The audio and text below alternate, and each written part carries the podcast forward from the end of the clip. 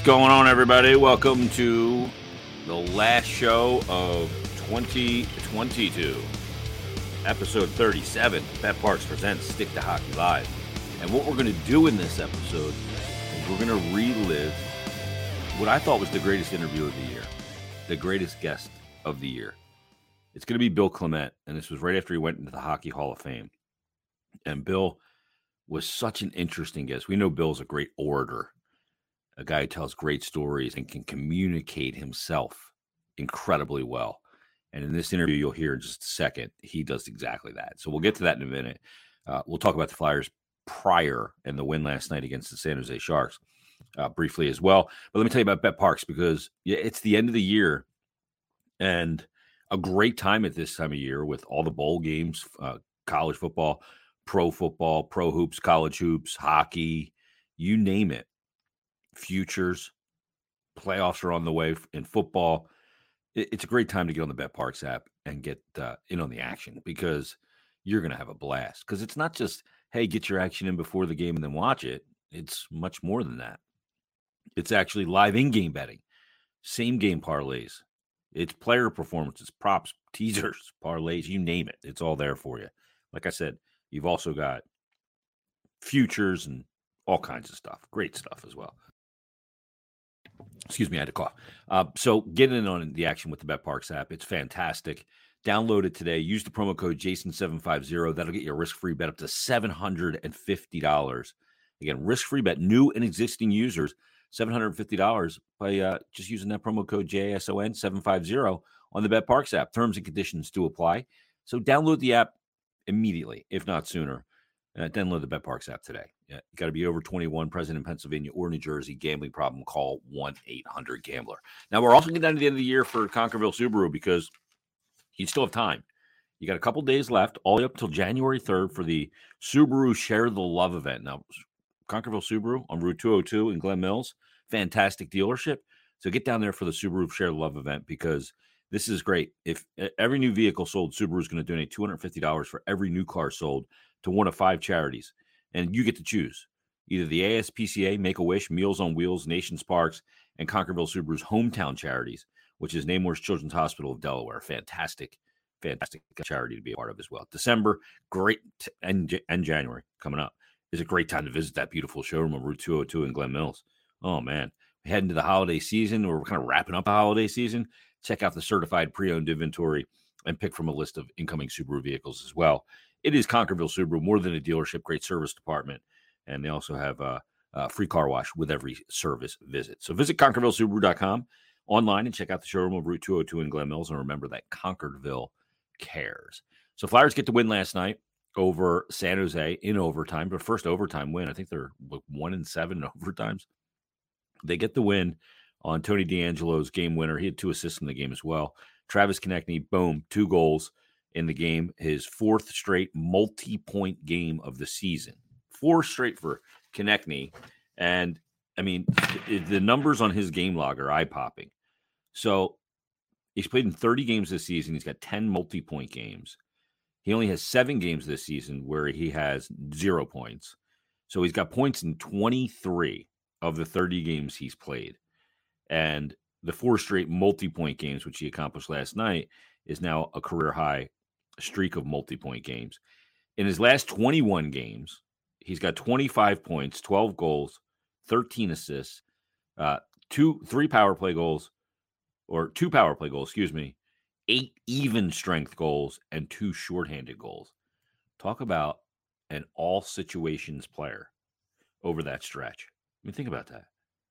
Only two on the power play, eight to five on five, where 90% of the game is played, and then two shorthanded all situations, up a goal, down a goal. He's having an unbelievable season. I think the biggest job of Torts was two things: was to develop young players and find out what they are at the NHL. Guys like Tippett, guys like Frost, guys like Cates. But the other big part of the job in front of Torts for the season was seeing if he could get guys like Konecny, Provorov, pointed in the right direction again. And boy, has it worked huge for Travis Konecny. Now he's got to keep it going. He's only played 30 games, not even at the midway point of the season. it's still a relatively small sample size, all things considered. But boy, is he having a great first half. No doubt about that. So that's a good thing. Flyers will be back tomorrow. They'll take on the Los Angeles Kings for New Year's Eve. Monday, they'll wrap up this uh, road trip in Anaheim, and then they'll be back at Wells Fargo Center coming up on Thursday to take on Arizona. And then I think it's a week from Sunday is Toronto comes into town. That's always a good game to go watch. So that's what's coming up on the docket for the Flyers. And we're going to have a great 2023 here on BetParx Presents Stick to Hockey Live. We're going to have great guests, great hockey conversation, and much more. But let's get to our interview of the year of 2022. The Hall of Fame class this year had two connections to Philadelphia. One was Al Morganti, who also appeared, did a great appearance here on Stick to Hockey Live. And then this gentleman, Bill Clement. Bill is a great guy to talk to and I think everybody's going to enjoy this interview if you missed it. So let's get right now to it. Here is from episode 20, right after Bill Clement went into the Hockey Hall of Fame, conversation with the legendary broadcaster, player, and uh, pundit of hockey, Mr. Bill Clement. Here it is. All right, let's get to the man of the hour right now. Well, he was the man of the hour last week, but we're giving him another hour.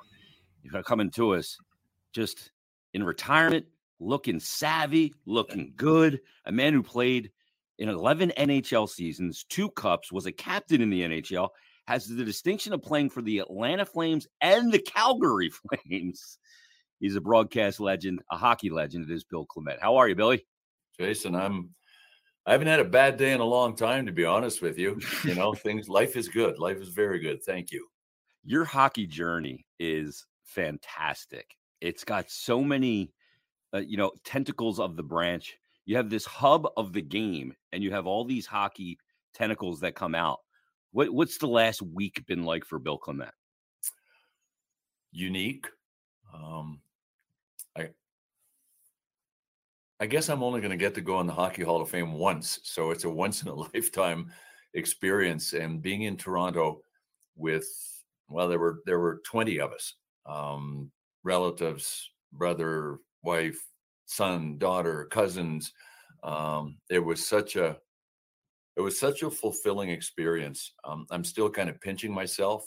The, the the call that I got a couple of months ago telling me that I was going into the hall caught me completely by surprise. I I have never once in my life thought of it. Um, as my brother said, you know, he was the first call that I made when I got the news that I was going into the Hockey Hall of Fame. And my wife and I, my wife Sissy and I, are very close to Pete and Nora my brother-in-law and his wife and at one point they were really happy obviously they were just tickled pink like i was that i was going into the hockey hall of fame and there was a lull in the conversation and at one point my brother said you know bill i always knew your hands would never get you into the hockey hall of fame but i thought your silver tongue might give you a chance yeah I, I actually used that in my acceptance speech because he was sitting right there it's something only a brother can say and get away with. But you man, I mean, it was funnier than hell when he said it. I yeah. thought it was great, and he was, and he was absolutely right. And I finished my acceptance speech by saying, "And you know what, Pete, you were right about these." Yeah. well, those hands got the job done. Let's let's be yeah. really honest here. They did get the job done to 100 tune of 148 goals, 208 assists in the NHL, 356 points. So those hands had something in them. That was one season for Wayne Gretzky, by the way. Yeah. it, it, it, took me 11. That's bananas, right? The fact that the numbers that he put up. Um, who made the call to you? Who let you know? Chuck Kaiton, who is a mm-hmm. retired broadcaster, longtime uh, radio voice of the Hartford Whalers, and after that, the uh, Carolina Hurricanes. He uh, chairs the committee, the the six man committee. Uh, they're all Hall of Famers that are on the committee. People like Sam Rosen, Doc Emrick, um, so, uh, so, he made the call and he said, "It's funny." He he left a voicemail because I couldn't pick up, and he said, "Call me. You know, call me as soon as you can." And I thought, "What's what? Why would Chuck Kaiton be calling me?" Because I didn't know that he chaired the committee. I, you know, I didn't study the Hall of Fame, different various committees, and uh, he said, "I'm so thrilled to be able to make this call." He said. Um, this is overdue. There were circumstances with COVID and with a, a very well known broadcaster passing away that they decided to honor. And he said, This should have happened a few years ago. And I wasn't keeping track of time, but he said, It's your time. Uh, the committee voted unanimously to, that uh, that you're going into the Hockey Hall of Fame, and Chuck was so excited to tell me. I can also tell you, Jason, that uh, I guess it was a couple of hours after the original call that I got a call that made me as happy as the call about me going into the hall, and it was the call telling me that Al Morganti was going into the Hall of yeah. Fame. Al and I go back over 40 years when he was, um, you know, he's young. We were both young. I was playing for the Atlanta Flames, and and Al got a job working for the Atlanta Journal Constitution covering the Flames. So, you know, we got to know each other then. I moved to Calgary with the team, and he went to Philadelphia to write with, with the uh, cover the Flyers for the Inquirer.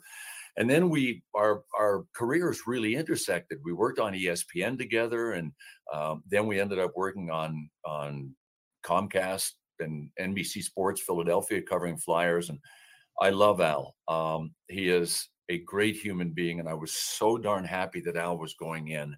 So we got a, got a chance to, you know, stick around, hang out together a little bit in Toronto, and it was uh, it was I was really happy for Al, very happy. You know, that's crazy because you guys yeah. you do have that so much history with Al.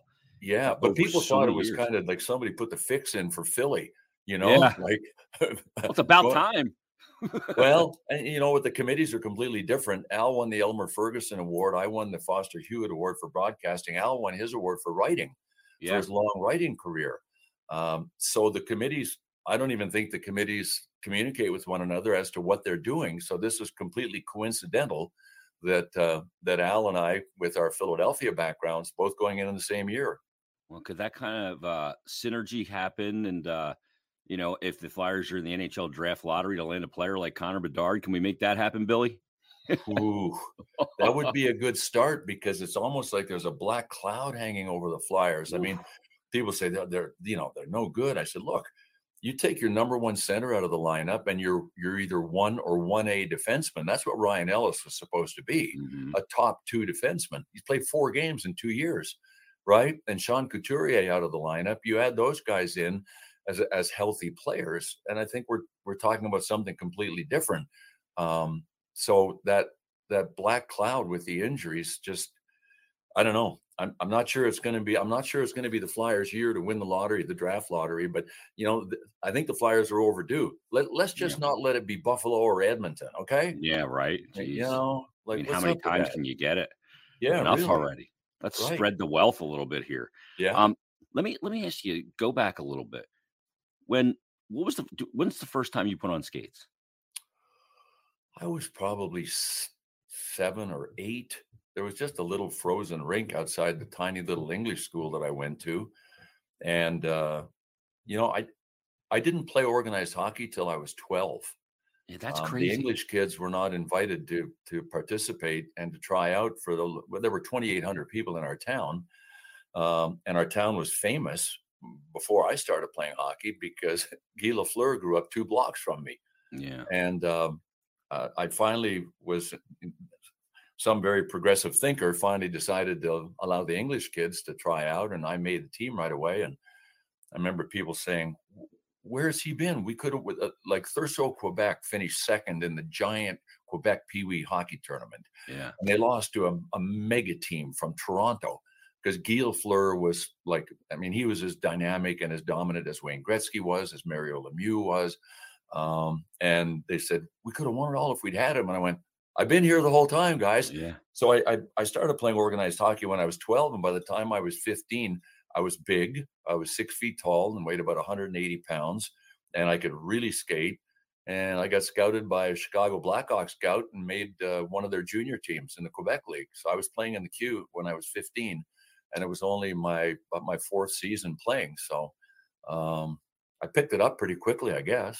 Yeah, well, I imagine there was a lot of outdoor playing for you out there, and just skating because your skating is is your hallmark to your game. Yeah, and I imagine you just were out there from sun up to sun down, dragging you off that ice. Yeah, the rink was the school was only about a block and a half, small blocks, and my dad you know, could whistle. I, I've never been able mm-hmm. to whistle like really shrill, loud whistle. Yeah. I could have been on the other side of town, and when it was time to come in, um, I hear dad. Yeah, the special whistle. but yeah, I mean, the only thing that would take me off the ice, and and same with the other kids, is having our feet frozen.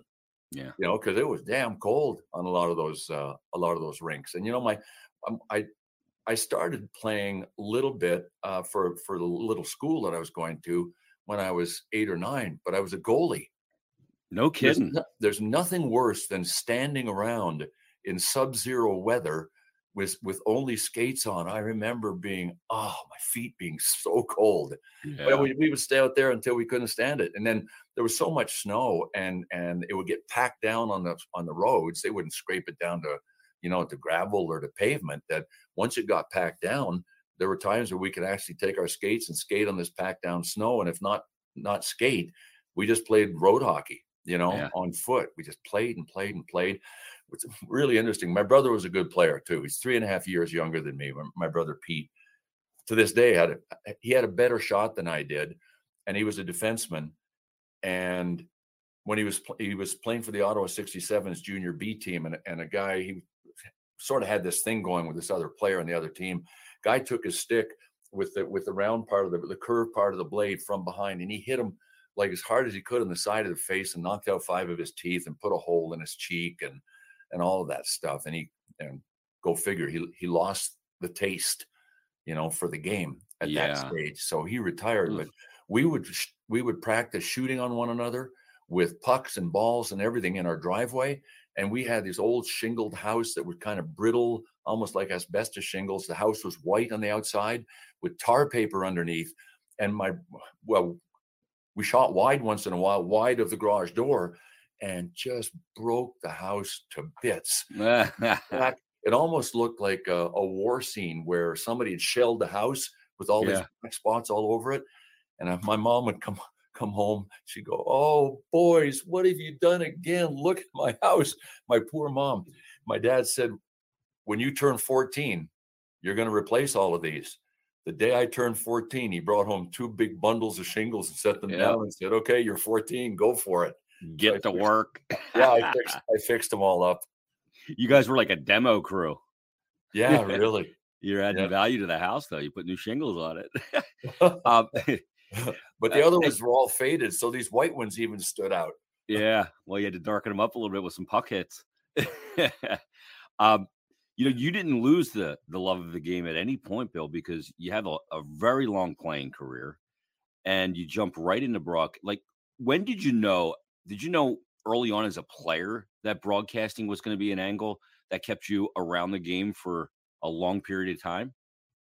No, although I was offered a, a job to be an analyst up in Canada when I retired uh, in Calgary, but the the money wasn't really very good at all, and I ended up going into the restaurant franchising business. I acquired the rights for Georgia, Tennessee, and Alabama for a Canadian restaurant franchise and the plan was going to be open up my pilot store, my first store, and then sell franchises based on the great success of that store. Um, and my locate, I knew the importance of location, but I hadn't factored in that Atlanta had more food and beverage establishments per capita than any city in North America. Mm. And uh, I finally opened up a place, and within a year, I knew I was in trouble. So I ended up after my playing career filing corporate and personal bankruptcy. I lost my home, my marriage fell apart. I had these bouts of depression. I was broke. I was scared. I was, uh, I had no job, no training, no college degree. And that's when I became a full time actor. Because while I was looking for a restaurant location, I thought, geez, I haven't had a paycheck in a year. Yeah. What, what could I do that I might have an aptitude for that is mm. financially rewarding, that might not be time consuming? That's everybody's dream job. And I thought, I think I might be able to do television commercials as well as some of the people that I see. So I I got um, I got a teammate's wife, Curt Bennett, the Bennett brothers. There were five of them that played pro hockey. And Curt's wife, Susan, was an actress and a singer, and she had agents in Atlanta. So I got her to introduce me to some agents, and they said, Yeah, you look okay. Get a headshot. We'll send you on some auditions. So I'd actually done a couple of commercials while I was having the restaurant built and it was the only logical thing to do. So I launched the acting career, and it went really well. Um, yeah. Ended up moving to New York and pursuing it there. And the phone rang one day, and it was ESPN saying, "Do you want to try out for one of our jobs as color analyst?"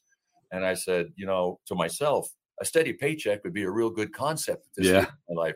You have to audition for your lunch and your rent every week, unless you land a TV series, but that's one in 10,000. Um, and I, there were five of us, five ex players. I said, What's the audition consist of? They said, A live game on the air.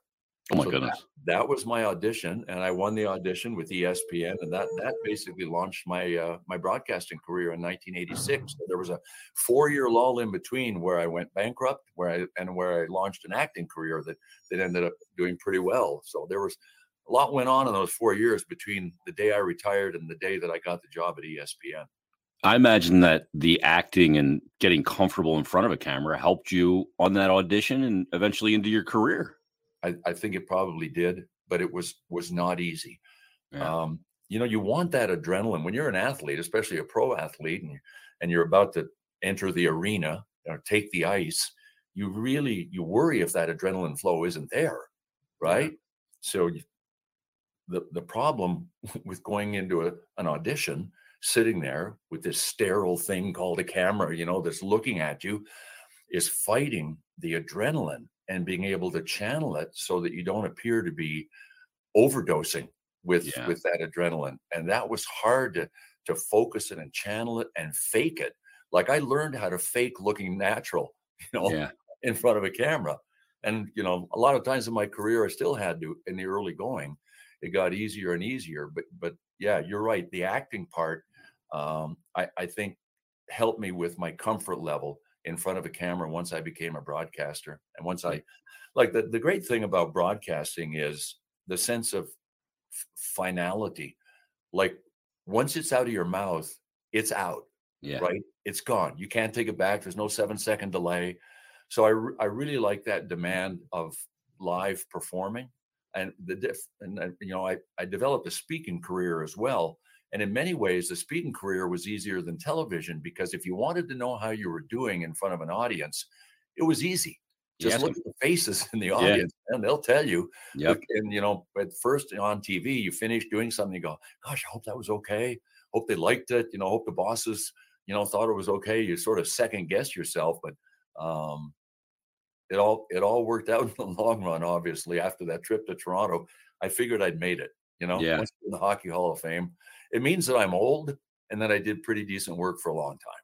What- That, the funny thing the Hall of Fame means to me. Yeah.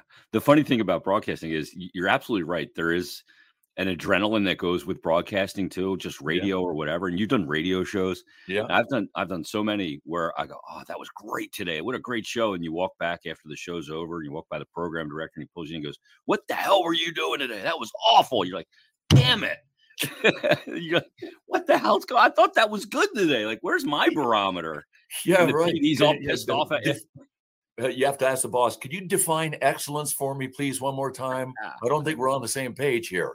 Yeah, it's it's but there is that there's an adrenaline that goes with it and there's a performance and you know as a competitor you, you competed for so long Yeah. you get into the broadcast booth you don't take losses you home you don't take wins home but you just get to be around the game. What did it mean you just to to still be involved in the game that meant so much to you?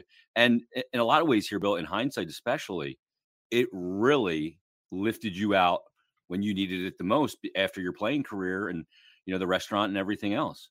Right.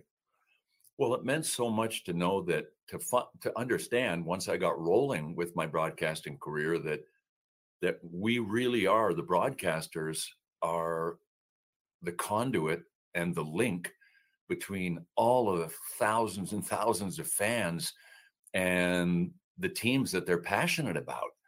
And you have to take that pretty seriously if you're a broadcaster. One of the things that was hard for me to learn was to say something negative on the air because I, I was still a player and you don't badmouth another player, you know, you don't do that stuff.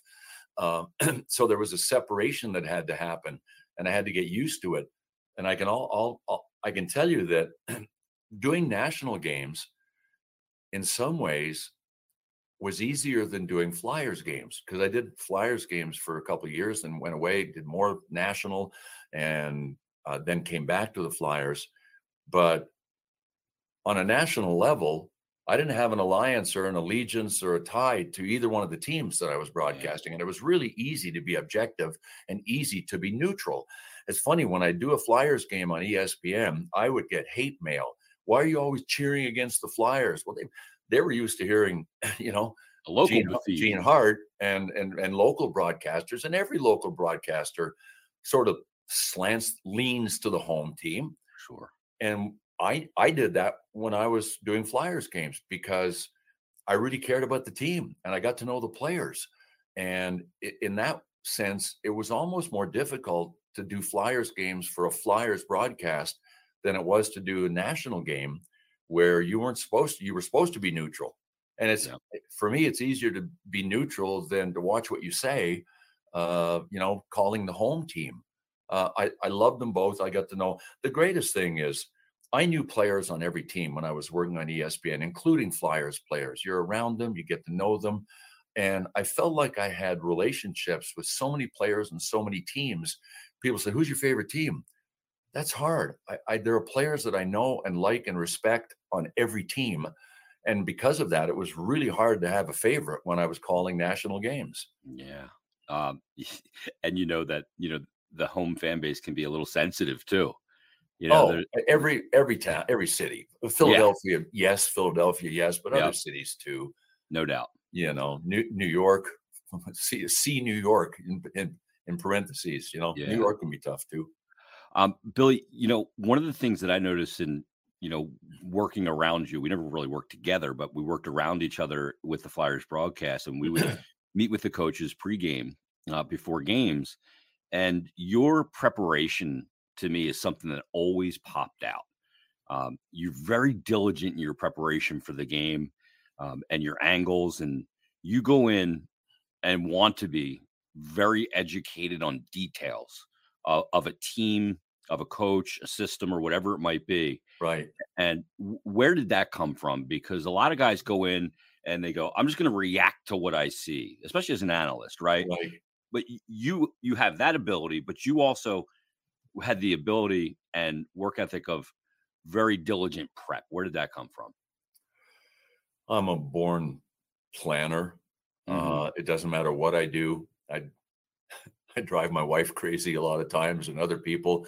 You know, if I'm I'm the president of our HOA here down in North Carolina on the side of a mountain, and uh, I, I I try to lead with enthusiasm and and good attitude, but I'm a planner and everybody knows that. They don't have to worry going into a project that is not going to be you know kind of lined up. That's that's just my nature. Um, i really believe in preparation. I tried to do that as a player.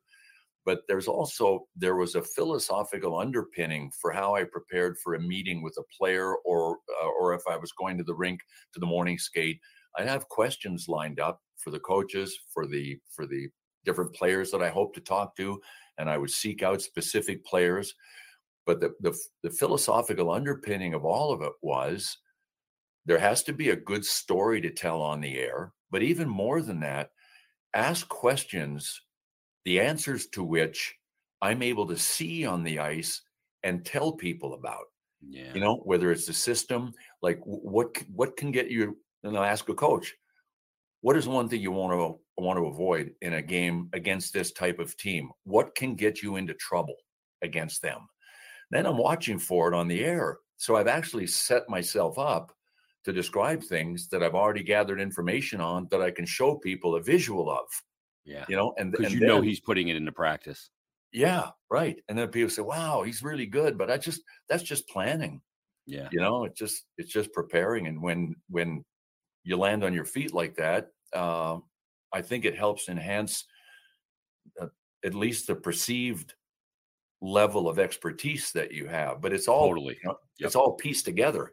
You know what i mean? Yep it, it, i it i totally agree with you. Yeah. And you can go in and say they want to avoid this in the neutral zone and then you see it happening or you see its prevention from happening. Right right. You're you, so you're two steps ahead now. Yep, there it is. This is what we talked about. And when I worked at ESPN, Tom McNeely was our producer for years we would have a Bill Walsh list. Like Bill Walsh used to script the first five plays of the game when he coached, you know, in college and then uh, in in the pros. And we would meet in the morning and do the Bill Walsh list. who's the first player you want to see, or what what do you want to do first? Well, I want to talk about how what this team is going to try to do in this game. So give me a shot of the coach and then a shot of the bench, and that way I lay it out. And I call that planting the seeds. And I've tried to help young broadcasters like get three or four seeds, five if you can, that you plant early in the game. And then you water the seeds, right? Yep. Hopefully see them grow. And, and then you pay them off as the game goes. And at the end, you might be able to put a nice bow on it, and say, you know, we started the game by talking about this, and this is exactly what happened. Or it was not a factor at all. You know what and I mean? Hence the result. exactly. Yeah. It's either this is what we talked about was going to be a factor. It was not a factor, and they won anyway, or they didn't win because it wasn't a factor. You know, it's yep. just like these. You weave these threads through the telecast. To me, that's uh, I like to think of that that you you're prepared for a beginning and a middle and an end mm-hmm. of an mm-hmm. event, so that it all kind of works together by the time you finish it. That make any does that make any sense? It's the old radio adage: tell them you're going to do it, do it well. Tell them you did it. yeah, yeah, exactly. Right. You got to uh, meet with so many coaches. We know about the personalities of NHL coaches, guys like Bruce Boudreau or Roger Neilson was just a fantastic human being. Yeah. You know, Peter Laviolette, all over the league. You met with Mike Keenan and in the early 90s. You have some memorable coaching interactions in your pregame uh, meetings with them? Oh, there's so many, and there's so many absolute beauties. yeah, but you know, the the ones that were difficult were the ones that didn't trust you. You know, mm-hmm. if if if a coach is not confident in himself and at peace, you know, with his own, you know, persona and his scheme and everything, they they're very closed most of them were not, but a lot of the Canadian coaches, there was this Canadian American bias. You know, I, I, am I'm dual citizen, but especially in Montreal, you know, French coaches. They, I mean, Jean Perron when he coached the Montreal Canadiens, he didn't want to tell you anything. Didn't tell you his name. Coaches that would say, "Look, I, I don't want this going on the air, but this is what you know." There are guys that are willing to go off the record with you you know, a guy a guy that's having great success in uh, New Jersey, Lindy Ruff. I played against Lindy. I've known her for years. We were in Buffalo one time, and uh, the PR guy came out before we had a chance to talk to Lindy in the morning. He was in the coach's room, and he says, um, "You said something on the air about Lindy, and he's really pissed off. He wants to see you." And uh, I went, "Hmm, I wonder what I said." Mm-hmm. And uh, I go into the coach's room and the coach is all sitting there and he looks at me and he just sort of stares at me with a stern face. And I said, uh, I understand uh, I said something that didn't sit well with you. And he stared at me and then he went, he knew he was breaking your balls. oh, yeah. He was just putting me on. But there was also uh, when uh, when Mark Messier went to the Rangers, when he first got to the Rangers, I think I think Mike's uh, Smith, not Mike Smith, Ron Smith was coaching. And uh, I said on a radio interview, I said, look, he got fired. And I said, if Mark Messier got him fired, then Mark Messier was only doing what he was brought to New York to do, to not stand for something if he knew they couldn't win the Stanley Cup with the guy. Yeah. Right. So I got a call and he said, uh, he said, yeah, you said on the air that um, I should should have been fired. I said, did, did you hear me say that? He said, no, but friends called me and told me. Oh, I always ask, did you hear that? Yeah. Right. He said, no. And I explained, no, that's, that's not how it went down. Right. I said this and then, you know, if Mark, and believe me, Mark Messier made a lot of things happen that people don't know about. Mm-hmm. A lot of things happen. And I respect the hell out of him for that. That's what great leadership is. Great leadership doesn't sit in the corner and cower when things are bad they make changes and look for solutions. The right? hard decisions, Billy. Yeah. Right. Sometimes won't be popular and can earn you some enemies along the way too, but they're well, about winning. You know, I've told people, Jason, um, when I when I would speak to groups about leadership, and and I haven't I didn't use I haven't used it for years, but when I started talking about leadership, one of the things I reminded people is true leadership can be lonely. Yeah. Because when you stand up and say something that has to be said, to a group, you're going to alienate a number of them.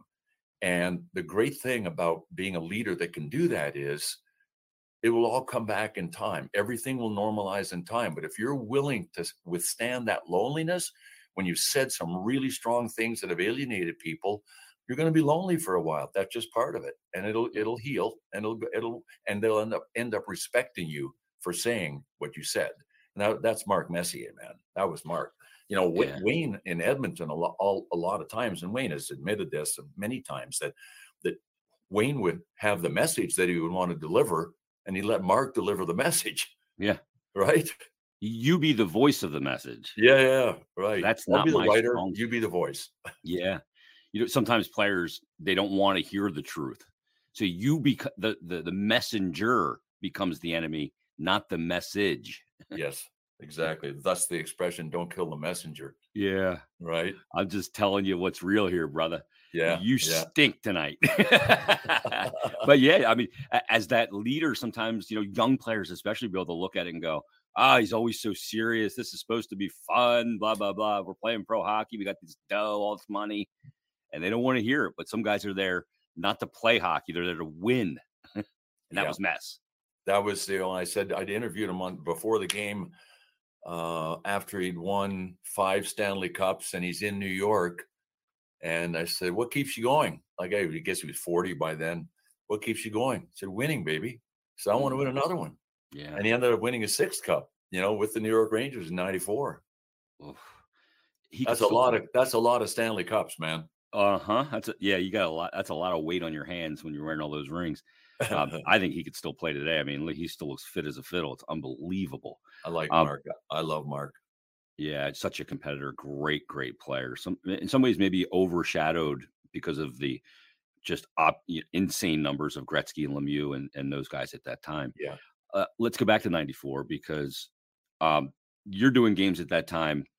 It's my favorite hockey broadcast booth of all time. Yourself and Gary Thorne, Al on the glass on, on many nights. Yeah. Um, but you've worked with some incredible play-by-play guys, Doc Emrick, some of the best in in the history of the game. Uh, what was that time like with Gary Thorne, Noah, and why did you guys just mesh so beautifully on the air?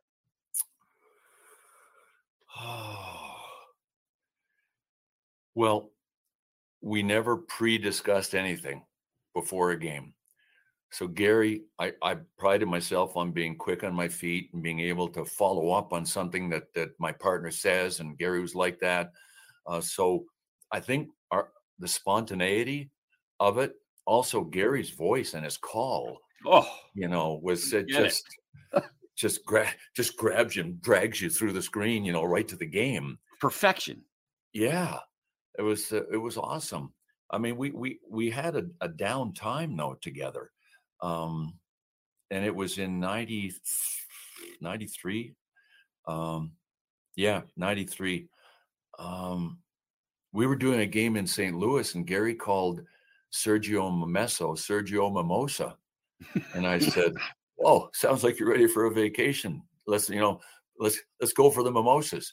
And, uh, and then he, he, didn't say anything. I said, Oh, maybe you're thinking a mini mimosa because you do baseball too. And uh, went to break and I said something to him and he said, maybe it's correcting your freaking your effing partner's mistakes on the air and threw his headset down and stormed out of the booth. And it was I was completely taken aback. And after the game, we went back to the hotel and Gary was nowhere to be found. Our producer and our director, uh, they, you know, came into the bar and they said, "Our show's done we're, we're done. You guys will, you, this, this is the worst thing that ever happened. I said, no. I said, it's not done. They said, yeah. I said, no, it's not done. They said, what do you mean? I said, leave this to me. It's not done. So we actually did another game, and Gary was very distant. And then we did a, a, taped open on the ice in Pittsburgh at the old igloo. And I said to him when we were finished, I said, Can I talk to you for a second? And he said, Yeah. So we walked down this long hallway where the old nets are stored. And I leaned up against the net and I said, Look, I apologize. I, I would never, ever try to embarrass my partner on the air. I said, and I and I'm sorry for that. I I thought we were kind of like teammates in the locker room, you know, having fun with one another, busting a little bit.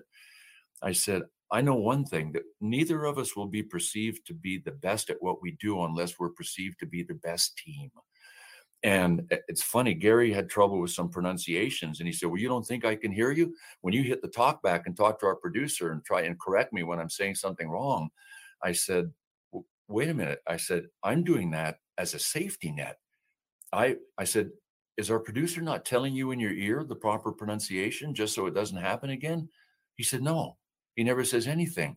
I said, I was doing that not to make fun of you. I was doing that to try to help you, like I would eh, anytime you need help. I'll yeah. never leave you stranded. And I said, I respect the heck out of you. And I think we're the best team on the air and the best team that's ever existed in many ways. So all I want to do is be the best partner I can be with you. So if there's anything that ever happens, wait till after the game and come and talk to me about it and I'll apologize and let you know that there was it wasn't ill intended and he and he and we shook hands and he said I'm glad we cleared the air. And our relationship after that was better than it ever was. And um, you were teammates now. Pardon? Yeah. You were teammates now True it, teammates. went to a different he level. trusted, he True. trusted my motivation. Yeah. I wasn't you know I wasn't he thought well people in the truck are making fun of me now I said, You're not getting the message? He said, No, he never tells me. I said, Oh my God. I said, That explains a lot. So this was yep. building, building, building with Gary, and he never said anything about it. But I respect the hell out of him. My gosh, he's the brightest, he's the brightest guy, the greatest call, um, the greatest laugh. We our humor was always just spontaneous, genuinely. Cut. You guys cut the tension at times with that. Oh yeah, yeah. But that was a short little snippet of our seven years mm-hmm. together you know, or yeah. five, six years together. Doc and I worked for seven years together, and Doc was brand new to television. He'd done play by play on radio, and I was kind of new to it as well in 1987. So Doc and I meshed to this day. Doc is one of my favorite people on the planet, but so is Jim Jackson. So is Jigs McDonald. I did three years with Jigs McDonald yeah. on uh, Sports Channel America. He sent me a congratulatory uh, text, you know, when I was up in Toronto. I it's funny. I said in my acceptance speech, you know, my my name is the only one on the crystal plaque with my picture on it that goes up in the Hockey Hall of Fame. And for people on the outside looking in, it's easy to look at this as an individual award. I said, it isn't. I said, I didn't get here by myself. Nobody gets into the Hall of Fame by themselves. Play by play partners, the greats, uh, the producers, the directors, the camera people, the stage managers, everybody has a piece of somebody getting into the Hockey Hall of Fame. Family, right? You're on the road in the playoffs for two solid months, so it's it's a team award that one person gets singled out for, but it's not an individual award. I've never looked at it that way, and never will. Yeah, you're abs. That's so well said, and what a story that is about Gary. That's amazing, and yeah. the way you attacked it, Billy. You know, like I'm not doing this to make you look bad. I'm doing this to help. And once he noticed your sincerity, that you were there to be a great teammate of his, that changed everything. Mm-hmm. And that and that can take that to the next level. And you gotta you on the air, you better have trust in that guy next to you. I've been on, I've done radio shows with guys I didn't trust. You yeah. know, telling me, uh, don't even worry about that. Well, I'm worried about that. Right. you know what I mean? Don't, right. don't, minimize my worry. You know, right? Uh, and when you don't trust that person that you're working across from, and you're out there to everybody and exposed, it's a hard thing. It's a really hard thing. Well, Jason, I want to tell you something. I consider that, and I wrote about it in my book.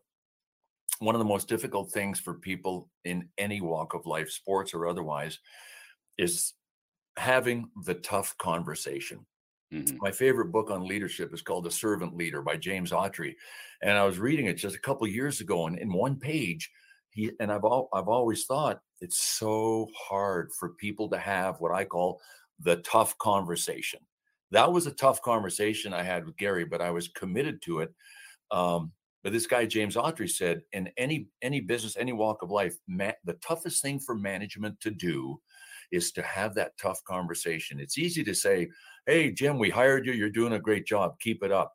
The greatest shortcoming of people in leadership positions, management positions, is to go to somebody and say, You know what, Jim? you're not doing what we expected. Tell me why. That's I the tough more. conversation. But you know who I learned that tough conversation, who I watched have tough conversations was Bobby Clarke hmm as a 23 year old, as a 24 year old, as a 25 year old. He, uh, he was able to have the very demanding, tough conversations. He was Clarky was afraid of nothing when he played. How how did he have that ability at that age to be a leader at 23 years of age and be able to go to guys much older than you, Yeah, eh, you know, guys that have been in the league a long time, accomplished a great deal.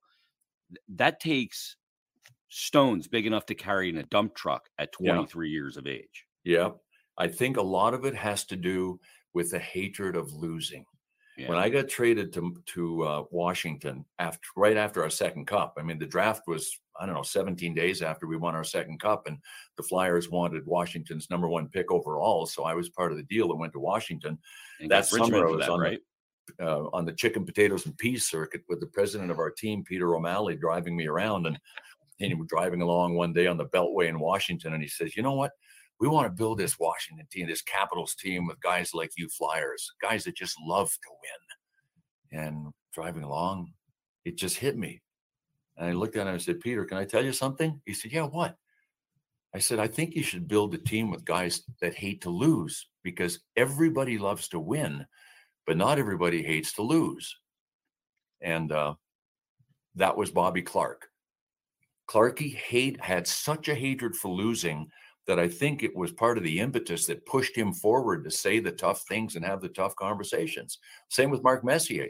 They hated losing, hated, hated, hated. You know, you don't win Stanley Cups unless you've got at least a significant percentage of players that hate to lose. Yeah. There's a joy in winning, but the hate to lose can be even more pronounced eh, Yeah. than you know. You get the win, you go, okay, we got the win. That's what we were supposed to do. Yeah. But if I lose, I it just it just infects you in a way. Chris Yeah. Pronger was that way, wasn't he? Oh yeah. Yeah. Prongs was like that. Prongs was like that, but almost to the point where he took it too far on the ice sometimes. He was like in in in two different years uh when once when he was playing in uh St. Louis in the playoffs he blatantly elbowed Tomas Holmstrom in the head and got suspended for a game and then when he was playing in, in Anaheim you're in the Stanley Cup finals against Ottawa and he cheap shot at Dean McAmmond and knocked him out with an elbow and got suspended for another game Yeah. so there were there were times when, like, I don't know, the message didn't get there in time from the brain to the elbows.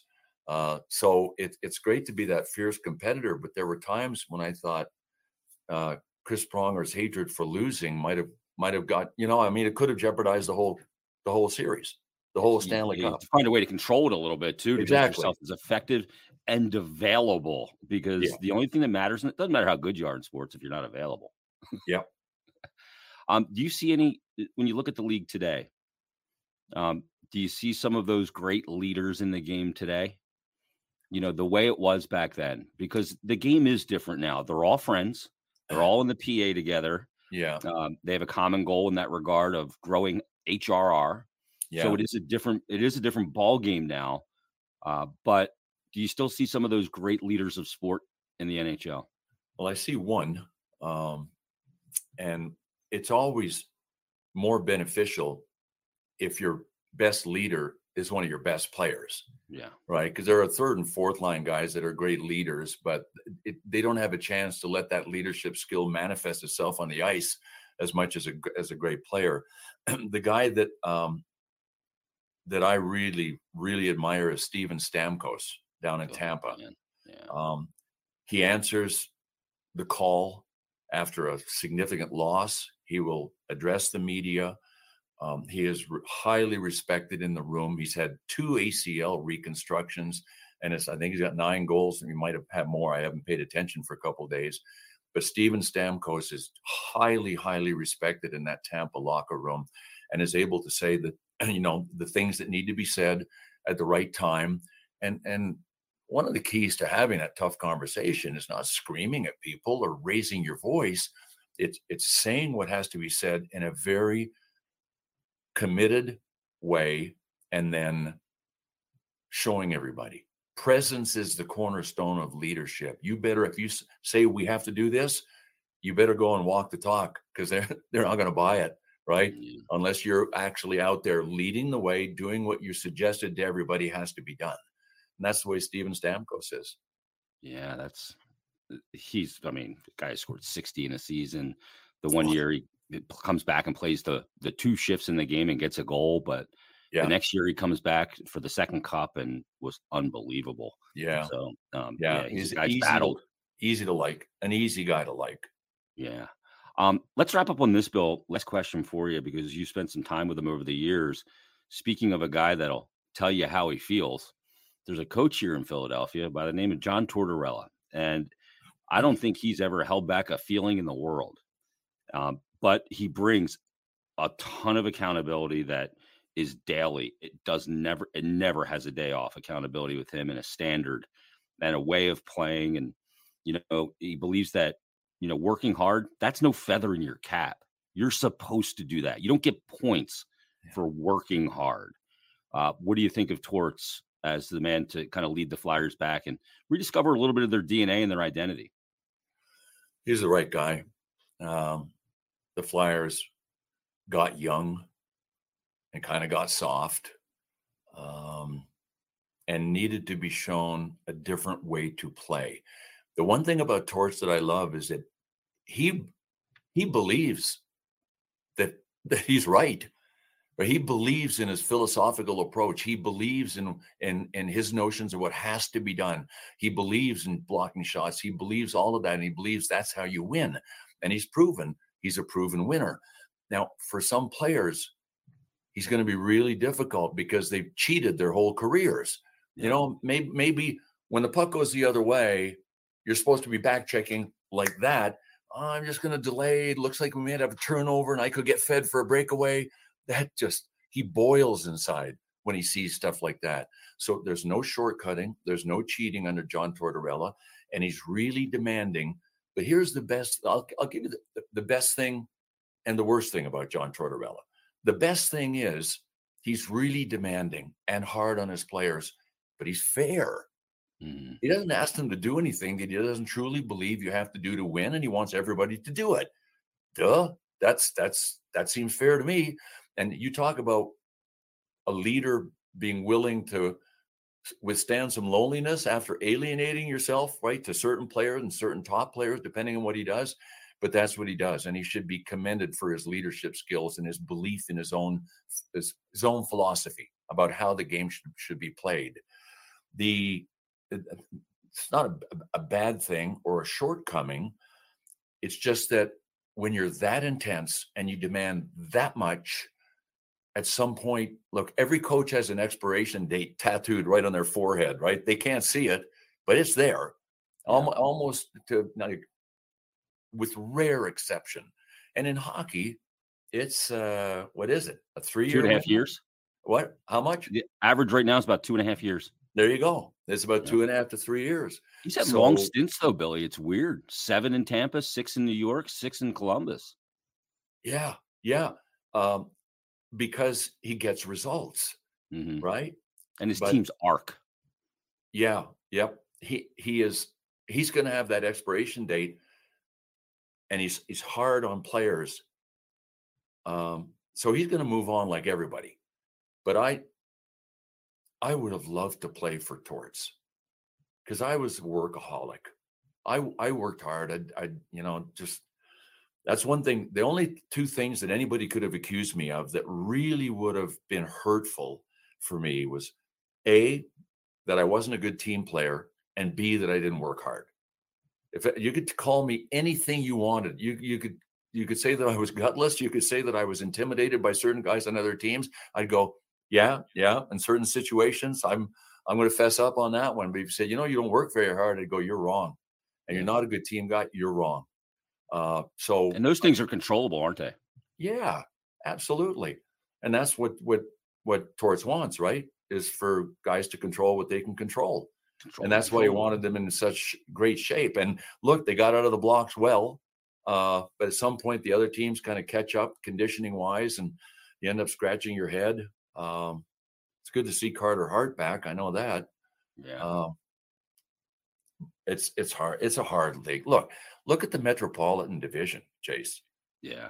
It's a damn hard division and a really hard league to play in.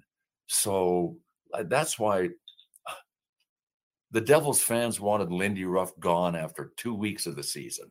Yeah. They'll be Right. chanting, sorry, Lindy. Well, yeah, well, well, yeah. Sorry, Lindy. So what have they won? Twelve in a row now. yeah. They're just unbelievable. That's that's that's incredible. And Lindy is. We used to joke about Lindy because we we'd say uh, he's Lindy on the road and rough at home. Rough on the road.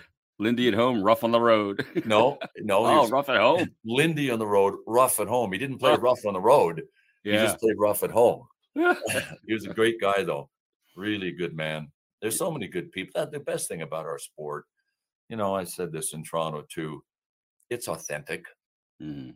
real people, genuine people, and uh, that that's what makes it such a great sport to be associated with for and have the privilege.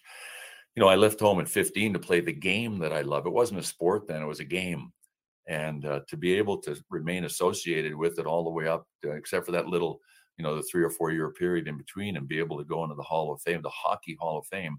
And you know, I'd never really been into the new Hockey Hall of Fame in Toronto Oh, and we all went. There were 17 of us on a Sunday, a week ago last Sunday, and toured the hall. And uh, gosh, there are some great displays there. Going into the they have, the, the, they have a room set up like the, the great Montreal Montreal, Canadiens team's locker room with their Yeah. jerseys all hanging there.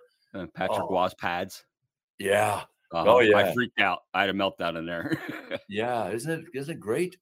Unbe- it's the old Montreal Forum locker room, you know, re redone, and it is. Well, we, we, I, was telling the group that I was with. My nephews were good players. They both played college hockey, and uh, but I said, look, look at the record of the Canadiens after the after the Flyers won and uh, we won 74, 75, and Montreal went in their run. I think it was 1978. They lost eight games, oh my god! eight freaking games in one season. That's all they lost. I went, "Whew, no wonder they kept winning. Yikes! You, you know, it's amazing, Bill, because the Flyers win the back to back cups that you're a part of in 74 and 75.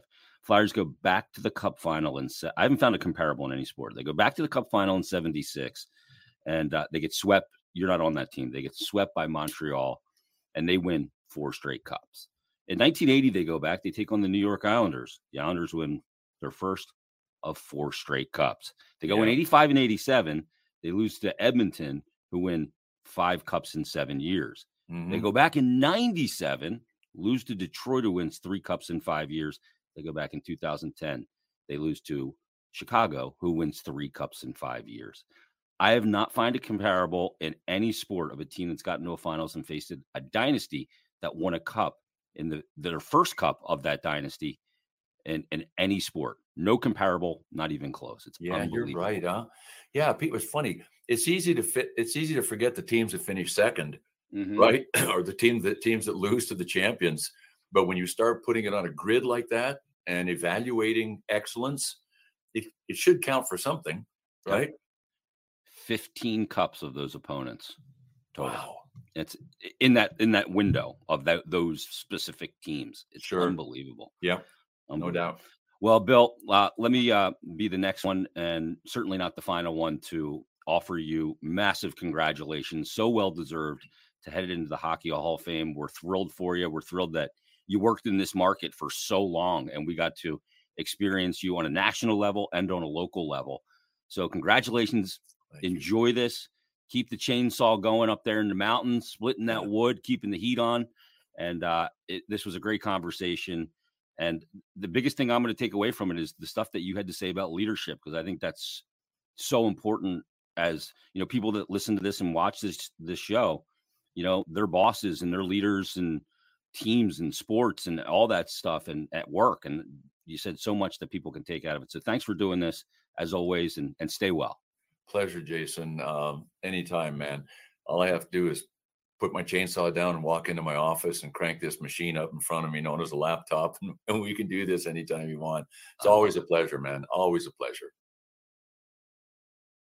There he is, Bill Clement, and uh, that is our interview of the year, man. He was just fun to talk to. Man, what a great conversation. I love talking to Bill about his experiences and that stuff about you know going through the depression and out of the game and the restaurant, the kind of coming to a head with Gary Thorne. I mean, what we no clue, no clue. I had no clue about any of that. Fantastic. So thanks to Bill Clement. Congrats again.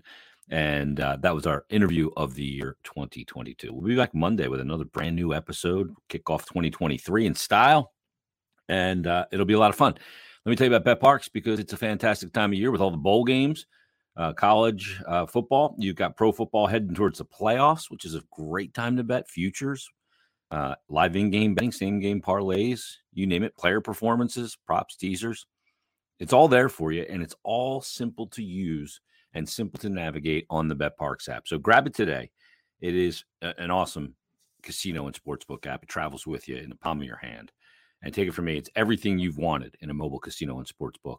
So download the BetParx app today. Maybe you have it downloaded, but you just haven't gotten in the action in a while. Well, I'm here to remind you that's a lot of fun. Get back in. Get back in on the action.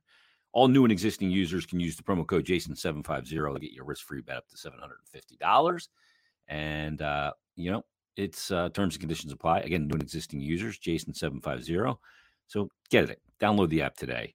Get back on the on the wagon and get uh, your action in with the BetParx app and the mobile casino. Do you need to be over 21 and present in Pennsylvania or New Jersey? Gambling problem? Call 1 800 Gambler. Everybody, thanks for a great year on BetParx presents Stick to Hockey Live. Enjoy your new year. Stay safe, and uh, we will talk to you coming up. Can you believe it? 2023. Remember Y2K? That feels like an eternity ago. Well, we'll talk to you coming up on Monday as we kick off a new calendar year right here on BetParx presents Stick to Hockey Live. Have a great weekend, everybody.